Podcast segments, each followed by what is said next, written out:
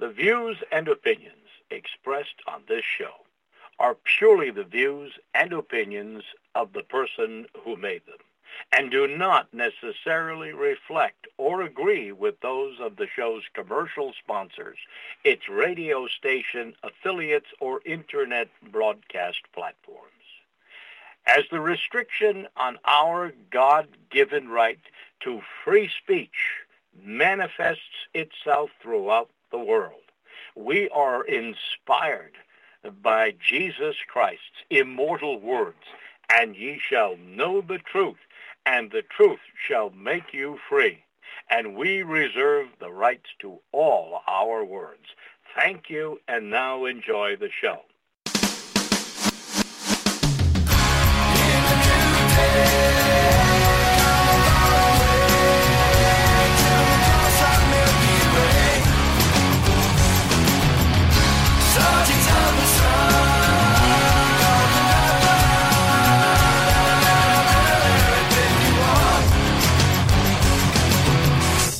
Learn who rules over you, simply find out that you are not allowed to criticise. You are listening to ACH. I'm Andy, your host. Today is Thursday, so I'm delighted to welcome back my good friend Dr. Peter Hammond. Let's bring him up right now. Peter, are you with us?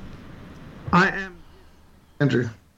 Excellent. Great to have you on as always. And folks, we have another topical show for you today. You can't get much more topical than this based upon recent events. The title is The Real Story of How False Flags Escalate into Wars. So, where would you like to start us off today, Peter?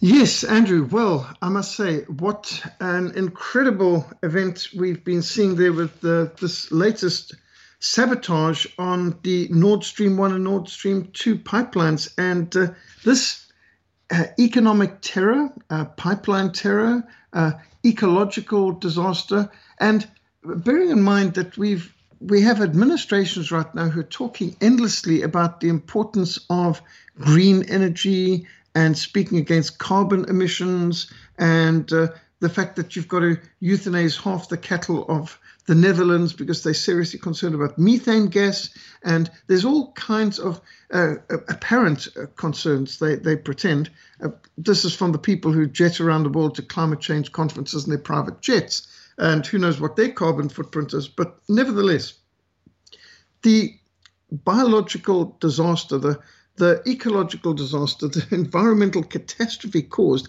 by we we are talking about billions of cubic meters of uh, a gas that's been released into the Baltic Sea. The, who knows how many uh, deaths this is causing amongst marine animals and uh, vast amounts of fish and sea life, and what the long term implications of this kind of unprecedented pollution caused by uh, human sabotage by, by obviously a military operation and uh, this this is catastrophic. We're talking about uh, first two, and now we know four. There are four leaks. Uh, there were explosions, and Swedish seismologists estimate that the power of the explosions reached the equivalent of about 700 kilograms of TNT. And this is pretty serious uh, type of target because these pipes of the Nord Stream pipelines, Nord Stream 1, Nord Stream 2, both of them have been sabotaged. Uh, they are built with strong steel reinforced concrete, which are so thick and so strong that uh, no natural disaster could damage it. In fact, they're built to withstand impact from even the biggest anchors, even an anchor of an aircraft carrier that that uh, might uh, accidentally come there. It would not be able to to damage it. These are basically indestructible without serious explosive charges directly uh, uh, on uh, these could possibly cause such damage to these pipes. You know, very thick steel reinforced concrete. how on earth could this happen? Well, bearing in mind, these are all at something from 80, 90 to 100 to 120 meters deep. That's very deep. The average scuba diver is operating within range of 20 feet, and uh, uh, even at, uh, I've done scuba diving, and you know, going down to 20 meters is very uh, intense for your um, average uh, basic trained scuba diver. And uh, to operate at depth of 100 meters under sea level, over 300 feet, you might be needing um, these uh, specially equipped vehicles that can operate under under the ocean because bear in mind it's an enormous amount of pressure. Uh, and uh, scuba divers, it's not the going down that's a problem, it's the coming up again afterwards. So, uh, who has the technical ability to carry out uh, sabotage at those kinds of depths? Who has the equipment, the technical ability, the trained personnel? Because this is not something that some farmer can try to do. This isn't something that the average scuba diver could do. This is extremely sophisticated sabotage. And there's a very short list of countries with the capability of carrying out such an operation. So it's been uh, determined uh, by uh, Danish authorities, the Swedish authorities. Uh, this was definitely um, explosion. This was sabotage, and it's been admitted so uh, across the world uh, from the Russians, the Germans, the Poles, the British, um, everyone's admitting NATO and so on. It was obviously sabotage. There's no natural any event that could explain for these unprecedented four um, leaks uh, in the Nord Stream pipeline, which is uh, destroying billions of dollars worth of, or should we say billions of rubles or euros worth of gas and equipment. Well, immediately the narrative throughout the uh, Western media. We're talking about the Bolshevik Broadcasting Corporation, the Clinton News Network, uh, Magazine, Useless News and World Report, and so on. The lamestream mainstream media have all said, well, obviously Russia's done this is Putin. Putin is resorting to eco terrorism and pollution, and uh, he's blown up the pipeline. And that might make sense for a few, few seconds until you start to think about it for a moment. And the first thing is, why would Russia do that? what could their motive possibly be? It's their pipeline, it's their assets. In fact, Nord Stream provides more money for the Russian Federation every year than the entire military budget of the Russian Federation. So, uh, why would they destroy their own assets and their own source of income? Now, we do know that Russia has been using Nord Stream uh, 1 and 2 as um, leverage in order to put pressure on the EU to not be supporting Ukraine in their war against Russia and the secessionist provinces in the east, where Russians are the, majority uh, of the population. So, uh, why would he have to blow up his own pipeline? He controlled controlled the pipelines. He could just turn off the valves. I mean, turn the taps off, which he had done, in fact, in order to put pressure on the West and drive prices up and so on. So the idea that he had to blow up his pipeline to drive prices up, well, the cost of laying this pipeline was in the billions. This is massive, massive infrastructure, uh, colossal infrastructure, expensive infrastructure, and of course, very valuable source of income for Russia. And Russia's been getting a huge amount. It's it's a massive uh, percentage. Something like I think oil and gas and uh, um, coal and so on make up something like forty percent of the um, income of the Russian Federation in any given year. So to get rid of his own infrastructure, to sabotage their own infrastructure, to waste a whole lot of, of their valuable export and uh, natural gas, and uh, to remove their strategic leverage over the European Union, and therefore by extension NATO, it doesn't make sense that this would actually help Russia. So the Russian government wants to sell oil and natural gas to the EU, and the EU wanted to buy it from them but under pressure from America, were uh, withholding. And they, we know that Europe is heading into a serious, very cold and um, and uh, dark winter uh, because a huge amount of, of Europe is dependent on a vast amount of gas provided by Russia. So, who has the most to gain? Who benefits? Um, who's responsible for this? Well, many have been harking back to the uh, messages that Joe Biden gave earlier this year. And uh, we might add this um, uh, woman, Nuland from the State Department, who was very heavily involved in the Ukrainian coup in 2014 that, that brought the present administration to power and uh, which severed Ukraine from the Russian sphere of influence. So, um, who stands to benefit? Well, back in February, uh, Joe Biden and uh, Nuland uh, made statements on TV, which have been played quite a few times uh, since, saying that if Russia invades Ukraine, uh, that'll be the end of Nord Stream 2. And uh, people said, well, how exactly will you bring it about? And Joe Biden smiled and said, don't worry, we, will we'll get it done. Uh, we, we, we have the means to do that. And uh, so when we suddenly have this incredible picture of this gas bubbling to the surface of the Baltic Sea in this uh, hideous um, ecological disaster, one of the worst pollution uh, uh, crimes committed in our lifetime. And this is this is not some natural disaster. This isn't even an oil tanker uh, crashing like the Exxon Valdez on on the Pacific coast. This is something which is man-made, and so immediately one's got to think: Is this a false flag? Who stands to gain?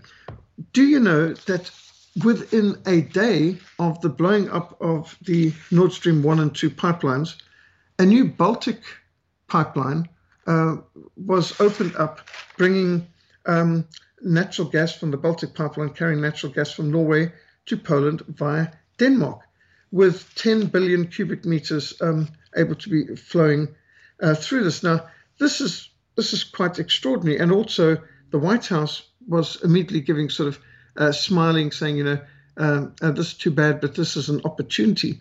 And uh, well, indeed, it is an opportunity. So just uh, looking at a whole lot of interesting things. The former Polish defense minister and the current member of the European Parliament, Radek Sikorski, tweeted immediately after the Nord Stream pipeline was uh, sabotaged, Thank you, USA.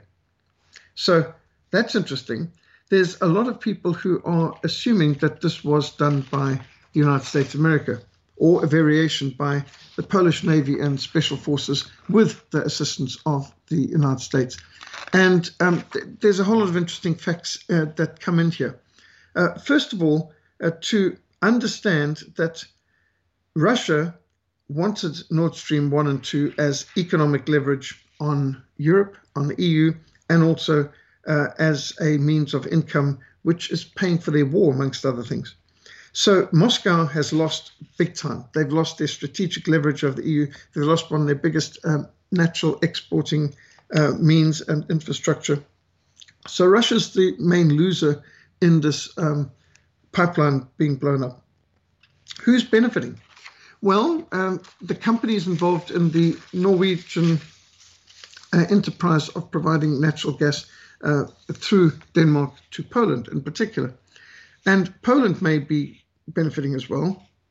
There's a lot of suspicion uh, that that the U.S. and Polish Navy could have cooperated in that. But I mean that that's speculation right now. Uh, interestingly enough, uh, the German uh, BND, the German intelligence, is uh, complaining about this that they were not kept in on the loop on what was going on. This does look like it's an anti-German operation because Germany benefited the most from the oil uh, natural gas pipeline coming in from Nord Stream 1 and 2, they were benefiting tremendously. Um, something like 40% of all their energy needs were coming from there. So uh, Germany is one who has suffered. Russia has definitely suffered as an exporter. Uh, but who's benefiting? Well, the people who own this Norwegian pipeline and the Americans who've been trying to get Europe more dependent on them and less dependent on, on Russia. So this is something like a declaration of war against Germany and against businesses and citizens of the European Union. And it has much weakened Russia's leverage over the uh, people of Europe, of EU and NATO. And uh, uh, of course, people like Ursula uh, von der Leyen, uh, the um, uh, head of the European Commission, she's, of course, um, quite thrilled about any opportunity that can uh, advance the war, strengthen NATO's position, and uh, not have people wandering off and buying um, any energy from Russia or strengthening them. Now, interestingly, the Polish people seem to be the most uh, involved in wanting uh, to have war with Russia. And uh, P- Poland has had a far more aggressive approach. And a lot of people in Europe don't want that to take place.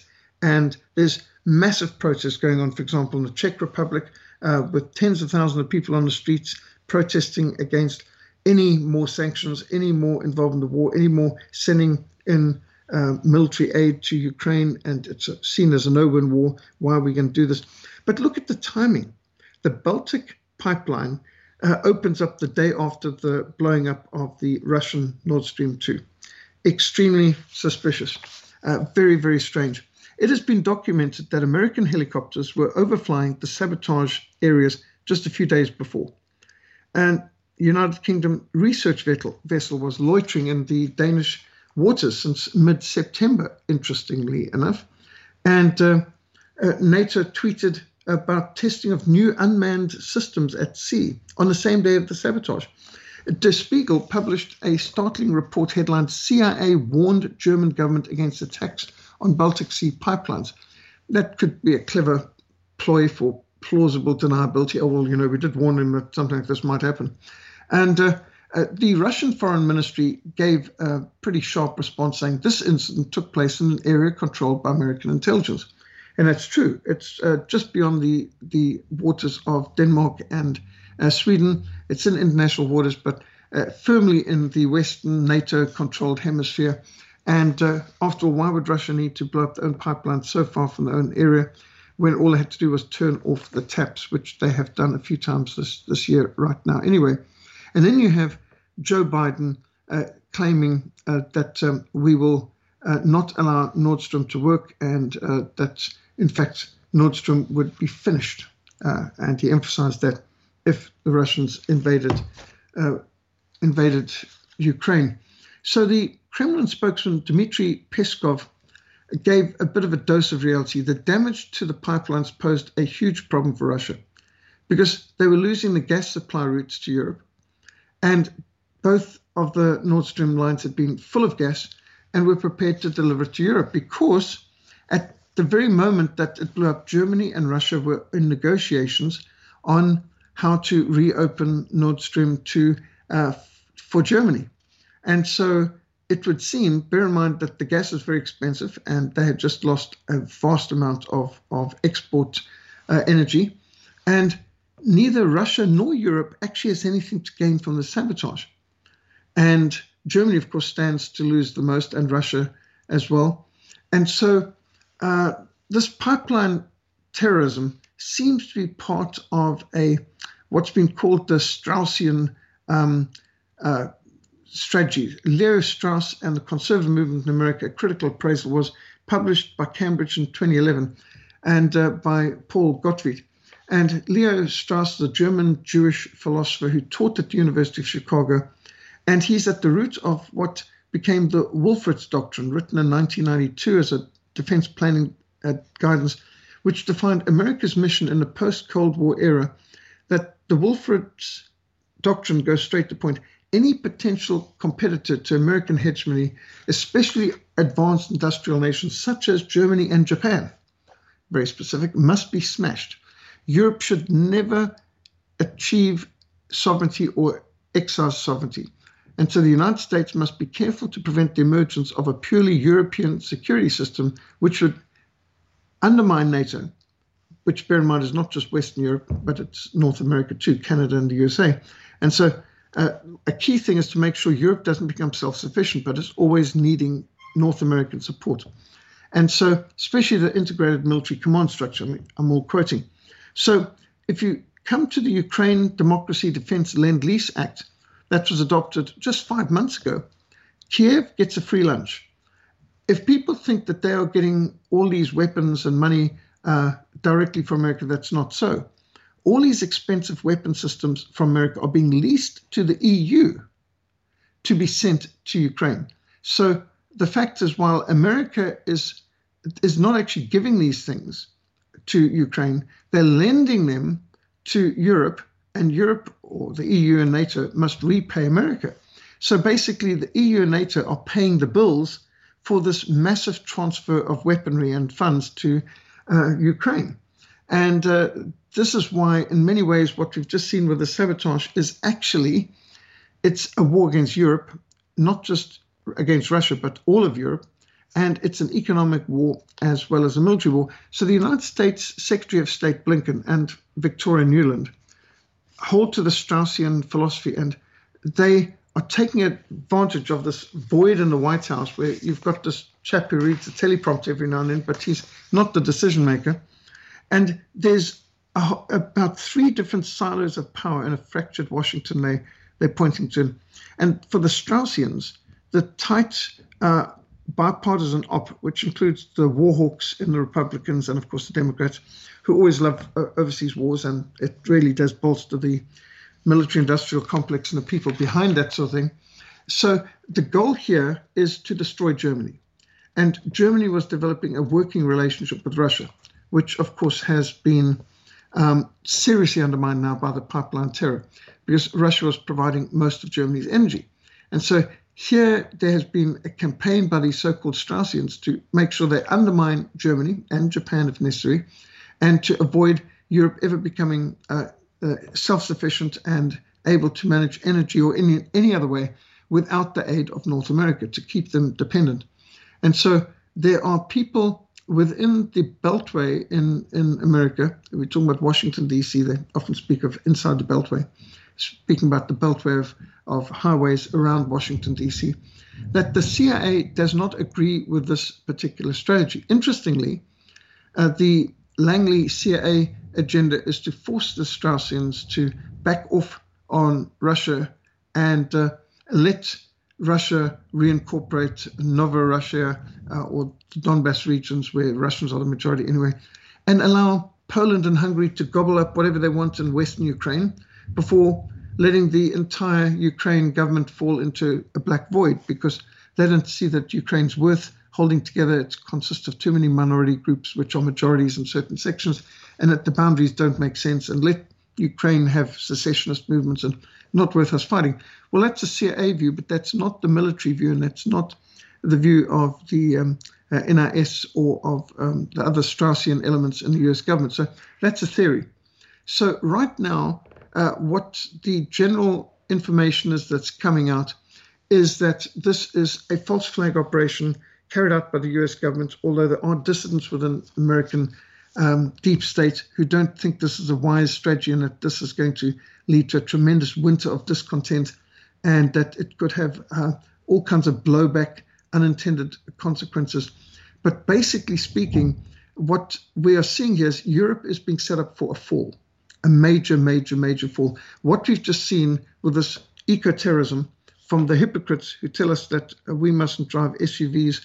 Um, or we can only have electric cars and so on because of concern for the planet and and uh, gas emissions and so on. They've just committed one of the worst eco-terrorism acts and pollutions uh, imaginable right in the Baltic Sea, and and uh, uh negative effects of this are going to be felt for a very long time to come.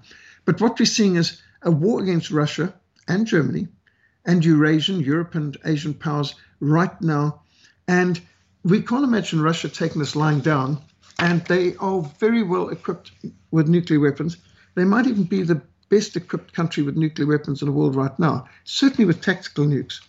So when we look at this false flag and we can see false flags escalate into wars, it should just remind us that back in 1964, National Security Agency of America organized the Gulf of Tonkin incident, manipulating the data to make it look like North Vietnamese patrol boats had fired on US battleships, which would be awfully foolish. sort of like mice attacking elephants. I mean, why would you have uh, little patrol boats attacking massive battleships? But anyway, that was the justification for American involvement in the Vietnam War. And uh, we all know that on the 8th of June 1967, unmarked Israeli fighter jets and unmarked torpedo boat attacked the USS Liberty off the coast of Egypt with cannon fire, napalm, rockets, torpedoes, and they started by jamming the ship's emergency distress signals. They targeted the communications of the ship. They prevented the Americans for radio for help. They uh, attempted to uh, destroy all uh, chance of people surviving by destroying the life rafts as well. So there's systematically to try and and uh, destroy everybody on board the Liberty. And this was meant to be a false flag operation to get America to declare war on Egypt because they were trying to blame Egypt for this. But 34 crewmen were killed, 174 wounded, and uh, it was quite clear that um, uh, the uh, chairman of the Joint Chiefs of Staff, Admiral Thomas Moore, uh, he, a year after investigating the incident, concluded that America um, was involved in this attempted sinking of the USS Liberty. Uh, that both the American government and Israeli government were working to attempt to blame Egypt for the attack to persuade America to join in on their attack on Egypt. And uh, Lyndon Johnson um, actually dispatched nuclear armed fighter jets to drop nuclear bombs on Cairo, Egypt, and only recalled when it was exposed that was the Israelis, not the Egyptians, who had fired on the USS Liberty. I mean, that's just one example of a false flag. In that case, it went bad. A Turkish general admitted that Turkish forces burned down a mosque on the island of Cyprus. And now we're talking about the 1970s in order to blame it on the Greek Christian enemy. And he explained in special ways certain acts of sabotage were staged and blamed on the enemy to increase public resistance. We did this in Cyprus. We even burned down mosques. Uh, so uh, you can see there's been all sorts of uh, attempts at false flags. Uh, for example, 1984, a Mossad agent admitted that in 1984, Israeli agents planted a radio transmitter in Gaddafi's compound in Tripoli, in Libya, which broadcast fake terrorist transmissions in order to frame Gaddafi as a supporter of the anti American terrorism, which they had sponsored themselves, and to convince American President Ronald Reagan to bomb Libya. Uh, there's been all sorts of other examples. Egyptian, uh, take the Algerian diplomats and several officers of the Algerian army who admitted that in the 1990s, the Algerian army frequently massacred Algerian civilians to blame it on opponents of the state. And an Indonesian fact finding team investigating the violent riots which occurred in 1998 determined that elements of their own military were involved in instigating the riots, some of which were deliberately provoked in order to justify new legislation, new powers for themselves. There's been many deception operations, and uh, you can take, for example, when British Prime Minister Harold Macmillan admitted that both he and American President Dwight Eisenhower in 1957 approved a CIA MI6 plan to carry out attacks in Syria, blaming it on the Syrian government to effect regime change. And the former Italian prime minister, Italian judge, and former head of Italian counterintelligence admitted NATO, with the help of the Pentagon and the CIA, carried out terror bombings in Italy and other European countries in the 1950s in order to rally their people's support for their governments in, in Europe. We attacked civilians, people, women, children, innocent people, unknown people, far removed from any political gain. The reason was quite simple. They were supposed to force these people, the Italian public, to turn to the state and ask for greater security. And so NATO and the CIA organized terror attacks in Italy, France, Belgium, Denmark, Germany, Greece, Netherlands, Norway, Portugal, United Kingdom, and other countries in the 1950s. Specifically, I think they called it um, Operation Gladiator. And this, these are just some of the false flags that have happened over the years. And the CIA admitted in uh, 1950s to hiring Iranians to pose as communists and stage bombings in Iran to turn the country against the elected prime minister.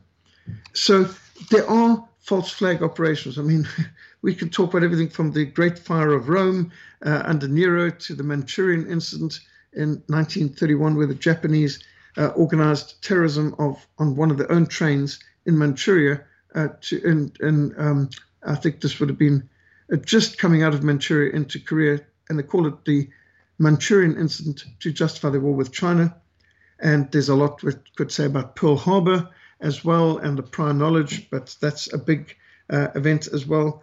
Uh, there's the British government admitted that between 1946 and 48 they set up a fake group called the Defenders of Palestine, who falsely claimed responsibility for bombings, where the British bombed five ships transporting Jews from Europe to Palestine, and uh, they set up the opposition to blame, even though they were doing it themselves, uh, for their own purposes, in order to justify more support for Israel and for uh, the a Jewish taking over of Palestine and displacing the, the, the, Palestinians there at that time.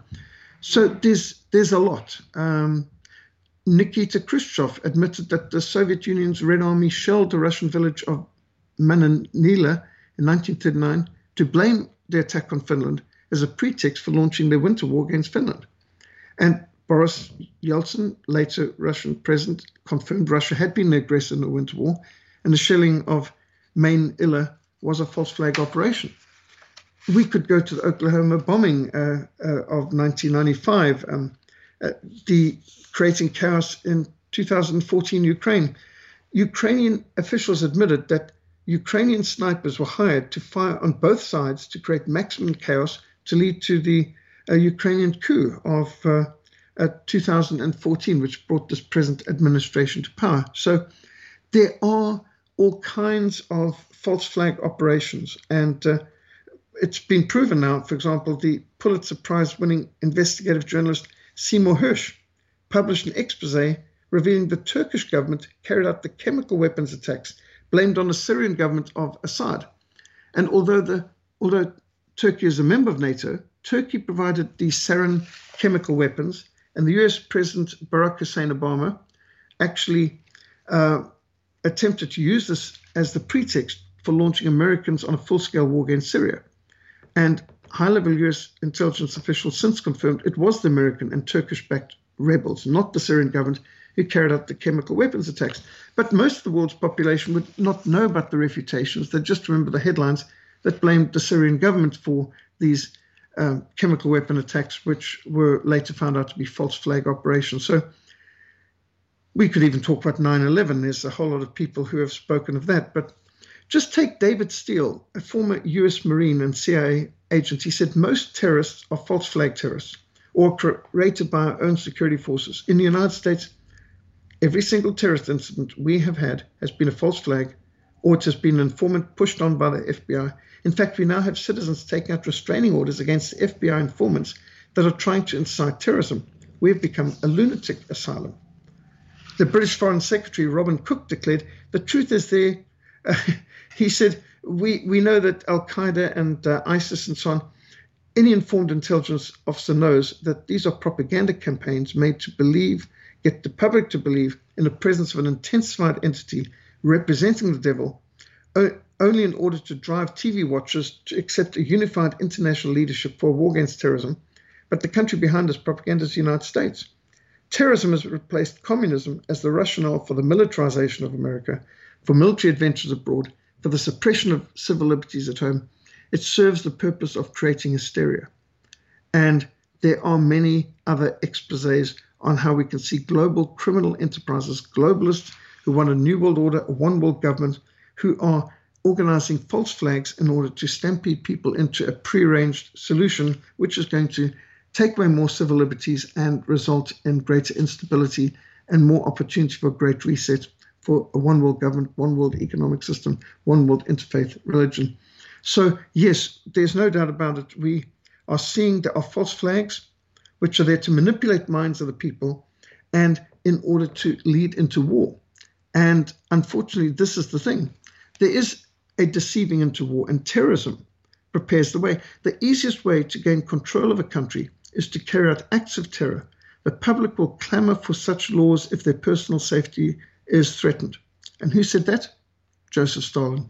Joseph Stalin himself said the easiest way to gain more control of the country is to perpetrate false flag terrorist attacks on your own people so they plead to you for protection and support.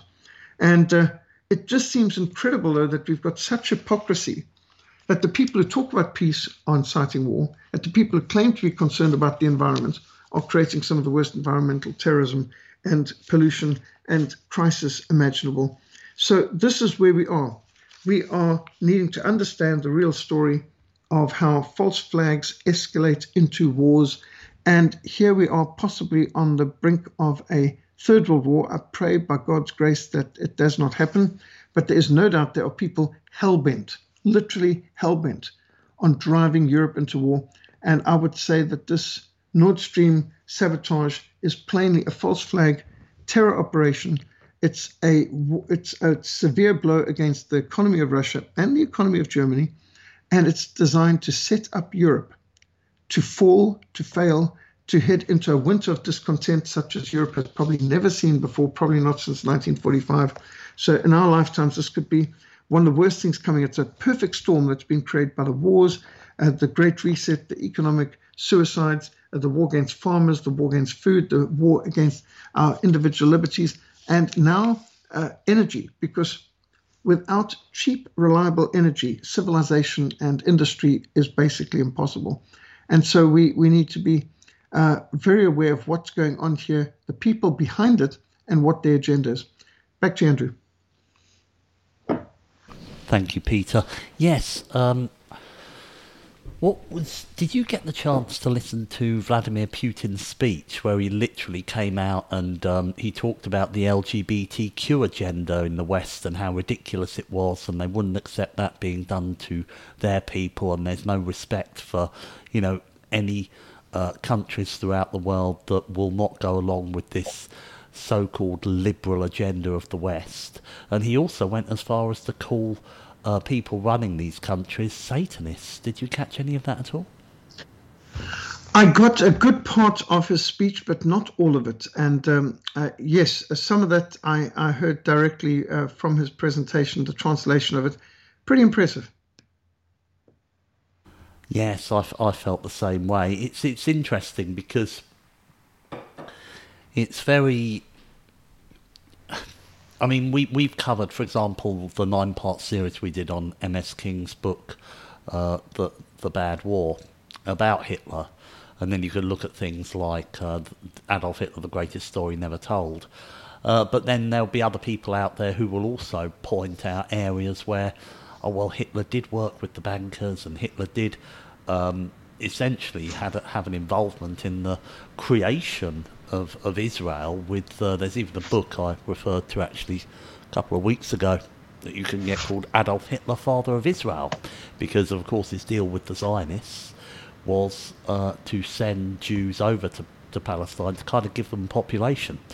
Because I believe that country, uh, when you look back historically, it was uh, kind of the brainchild of the Rothschild family.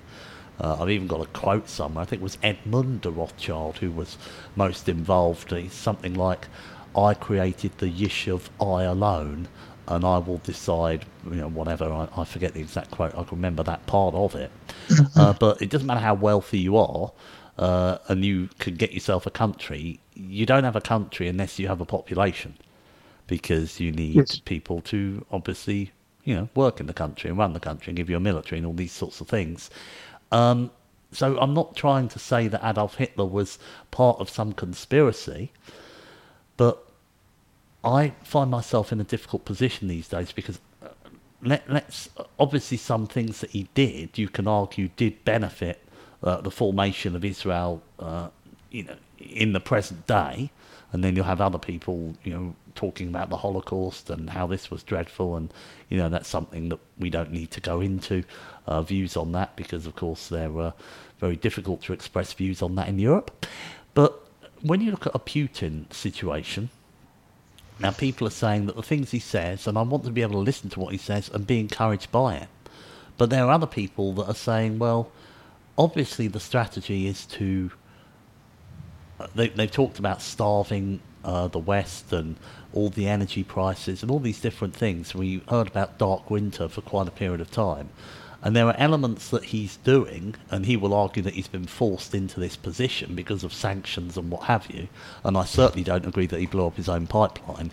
But certain things that he does seems to move forward the World Economic Forum's plan to essentially, I believe, target white people and get rid of as many of them as they can. What are your thoughts on that? Yes, uh, bear in mind this is a key strategy of the left is to try and provoke you into action. So uh, it's it's in fact part of the Hegelian dialectic: thesis, antithesis, and then synthesis. So that what you do is you have the action, then you have the reaction, and the result of it is what they were looking for in the first place. So you can set a person up for something. So, for example, you can provoke, provoke, provoke. Let's say um, you, you you keep taunting a person, pushing a person, tripping him up, so on. After a while, he loses temper, he turns around, he hits you, and then you say, um, I'm a victim, I've been assaulted, and so on. And so that's an example where you're set up for something where the goal was, and any schoolboy who's been bullied knows how that can work. That uh, you end up after being provoked for weeks and months, and you finally react. Now you're the one who's in the principal's office, you're in trouble. And that happens also in war. It happens in economics. And uh, the communist postmasters is how to set up the situation where you are forced into uh, what is essentially what you think is self defense, and you either react or overreact. But the fact still is they were they were prodding, they were pushing, and people have been spoken about prodding the bear and uh, provoking. So you know, for example, when they used to have this horrible bear baiting, and they'd bring the bears out, and apparently this happened in the Middle Ages, and shocking thing people could be so callous. But uh, you can't complain if at some point the bear turns around and gives you a whack with his paw because um, they can only be goaded so much, and everyone's got their limits. So the Marxists and uh, their fellow travelers specialize in how to provoke, provoke, provoke. We saw this in South Africa and, and Rhodesia frequently as we were fighting for our freedoms, uh, that uh, it didn't matter how much terrorism and how much provocation our people put under, the media would only report the reaction, except they wouldn't give you the context. So it would look like, oh, these horrible, brutal, white supremacist, racist South Africans or Rhodesians or whatever have done this. And uh, meanwhile, they completely leave off the context and what happened before it. If I can put it this way, if anyone's seen the Dirty Harry movies, if you just showed a clip of uh, here's this policeman standing on a football field um, and shooting a man who's already injured in one leg, uh, so uh, in his other leg, so he falls to the ground and walking over and stepping on his injured leg while he screams in agony, you would say police brutality. But if you knew the context, that uh, this is a kidnapper who has somebody who is uh, uh, going to die of um, lack of oxygen in a couple of hours unless they can find this person. And this policeman's trying to rescue uh, the person who's been kidnapped. Well, that puts the whole different look on on on it when you know that that context. And this is the point. The media today don't tell you about the provocations. They don't focus on the provocations. They just uh, give the reactions and then they blame the victim. Isn't that just wonderful? They villainize the victims and they victimize the villains. Back to you, Andrew. Yes, uh, very well stated, uh, Peter. And um, it reminded me there's a lady you may have heard of called, called Alison Chabloz in the UK, and she's been to jail on uh, at least a couple of occasions now because she wrote uh, songs which satirised some of the um, rather unbelievable Holocaust survivor accounts. The first one that comes to mind is Irene Zisblatt, who claimed to have eaten diamonds each day and then passed them out through her the other end, shall we say, uh, during her imprisonment at one of the concentration camps. Uh, that doesn't sound particularly true story to me, but uh, Alison wrote a song satirising that and as a result, that was one of the things that she got locked up for doing. But the reason that I mention it isn't in the context of what she uh, was um, essentially sentenced to prison for having said in a country where we're told we have the democratic right to free speech. It's because before any of this happened and she started writing her songs, she'd been expressing an interest in um, World War II history, in particular the those people who question the official narrative of the Holocaust. And as a result, because she only came to my attention when she was doing these songs, but I think that she'd been active on places like Twitter, and she was getting all sorts of very serious abuse and threats on Twitter that she had to report to the police. And this is hmm. what she told me on a radio show.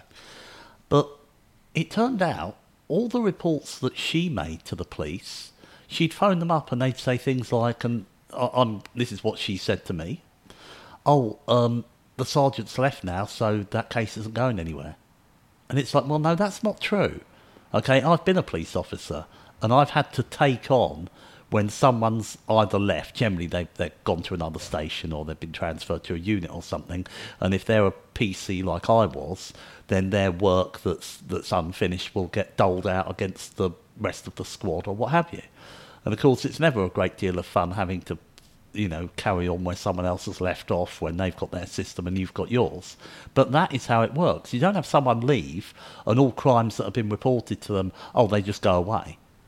And so, hmm. if what Alison was telling me was correct, then it's very clear that there's been corruption at that level in order to not investigate what was done to her, but only investigate what uh, these people claim she did to upset them by singing songs.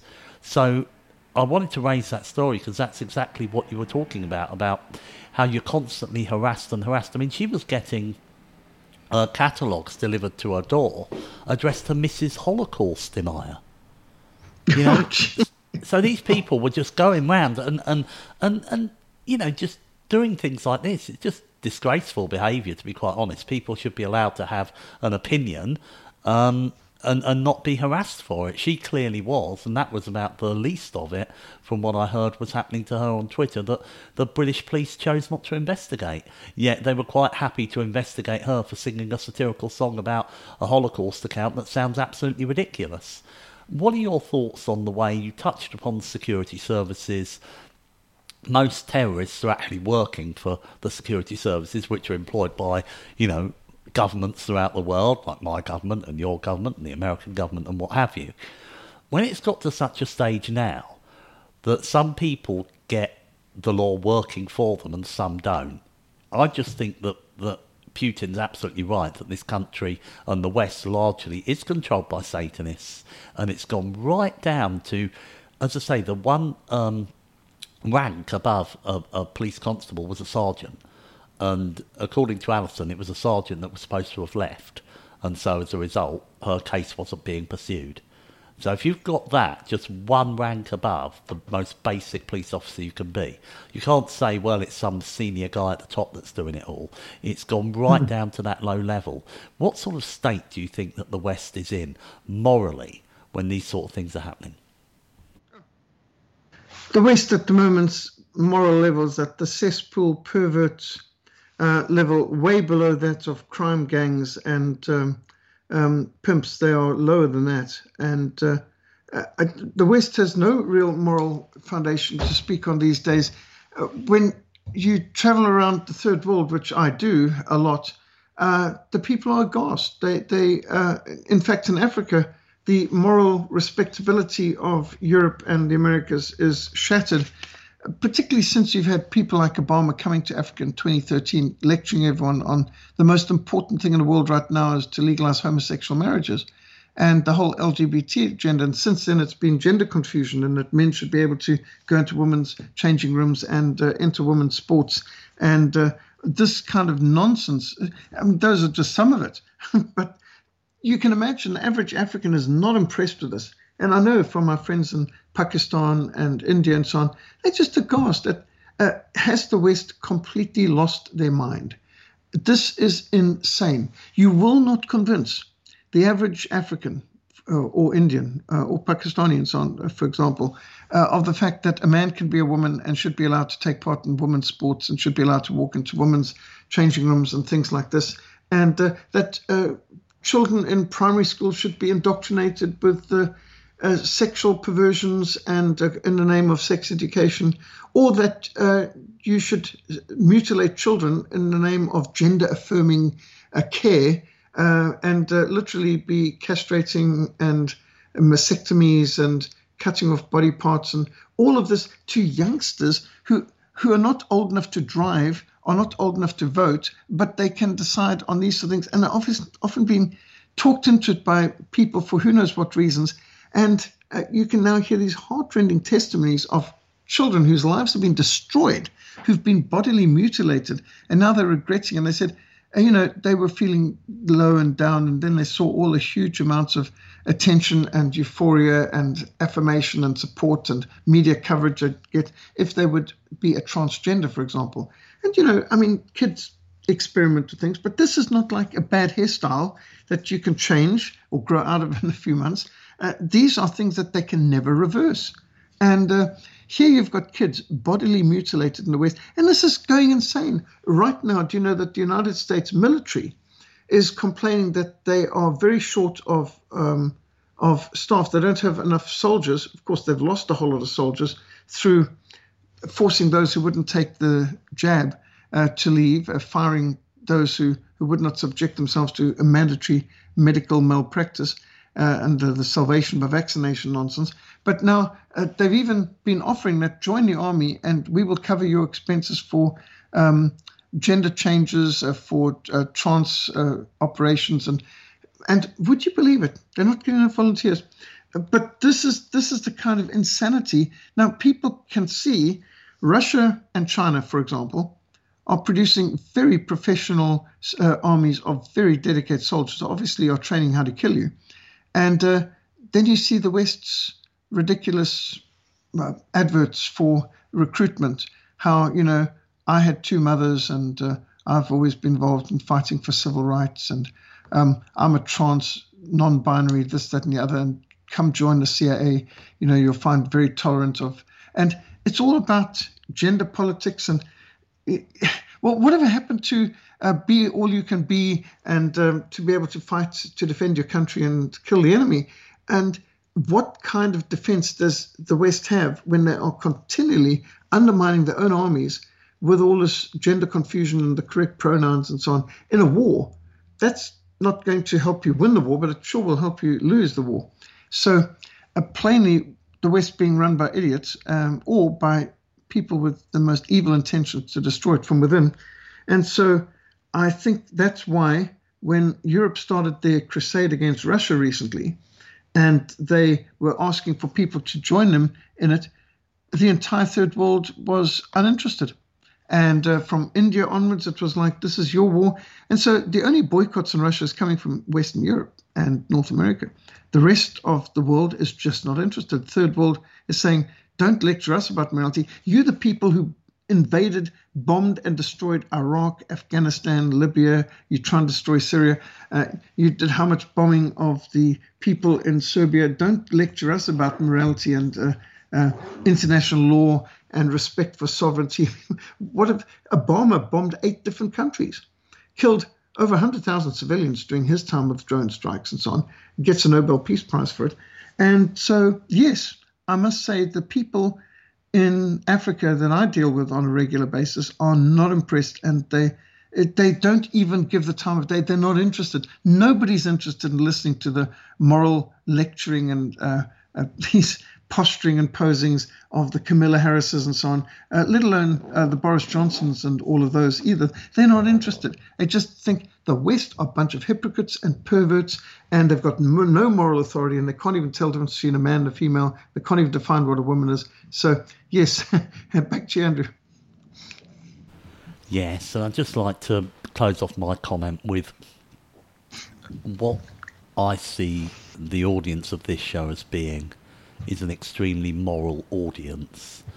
And so when they find situations where, you know, they might not, they're being told they're haters because they don't accept this, that, and the other that they've never been given the opportunity to vote on.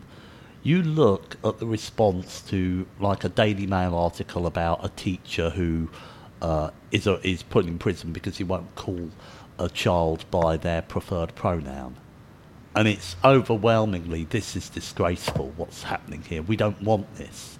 And that's why you don't vote on it because you they they want to give this to you and they want you to have this. And on uh, the basis of what Peter said about the American military well again it's obvious that they're trying to destroy the American military. They know the vaccines are dangerous and they're firing people who won't take them and now they're promoting all these lifestyles that aren't really things that you would uh, expect to go hand in hand with the military fighting force. I think some time ago we played the um, Chinese and the Russian military commercials compared with the American one about some woman marrying her girlfriend. Uh, and, and the difference was quite stark. So I think I'll leave that there. Uh, Peter, can you just let the audience know where they can uh, find your work and how they can contact you? Yes, thank you very much. Um, my personal email is peter at frontline.org.za. Peter at frontline.org.za. And uh, our website, www.frontline, www.frontlinemissionsa.org. Frontlinemissionsa.org. And of course, we're also on social media. Thank you, Peter. So, um, folks, you have been listening to a show entitled The Real Story of How False Flags Escalate into Wars. I'm hoping to have Peter back with us again next week. I want to thank you all for listening. Have a wonderful day and bye.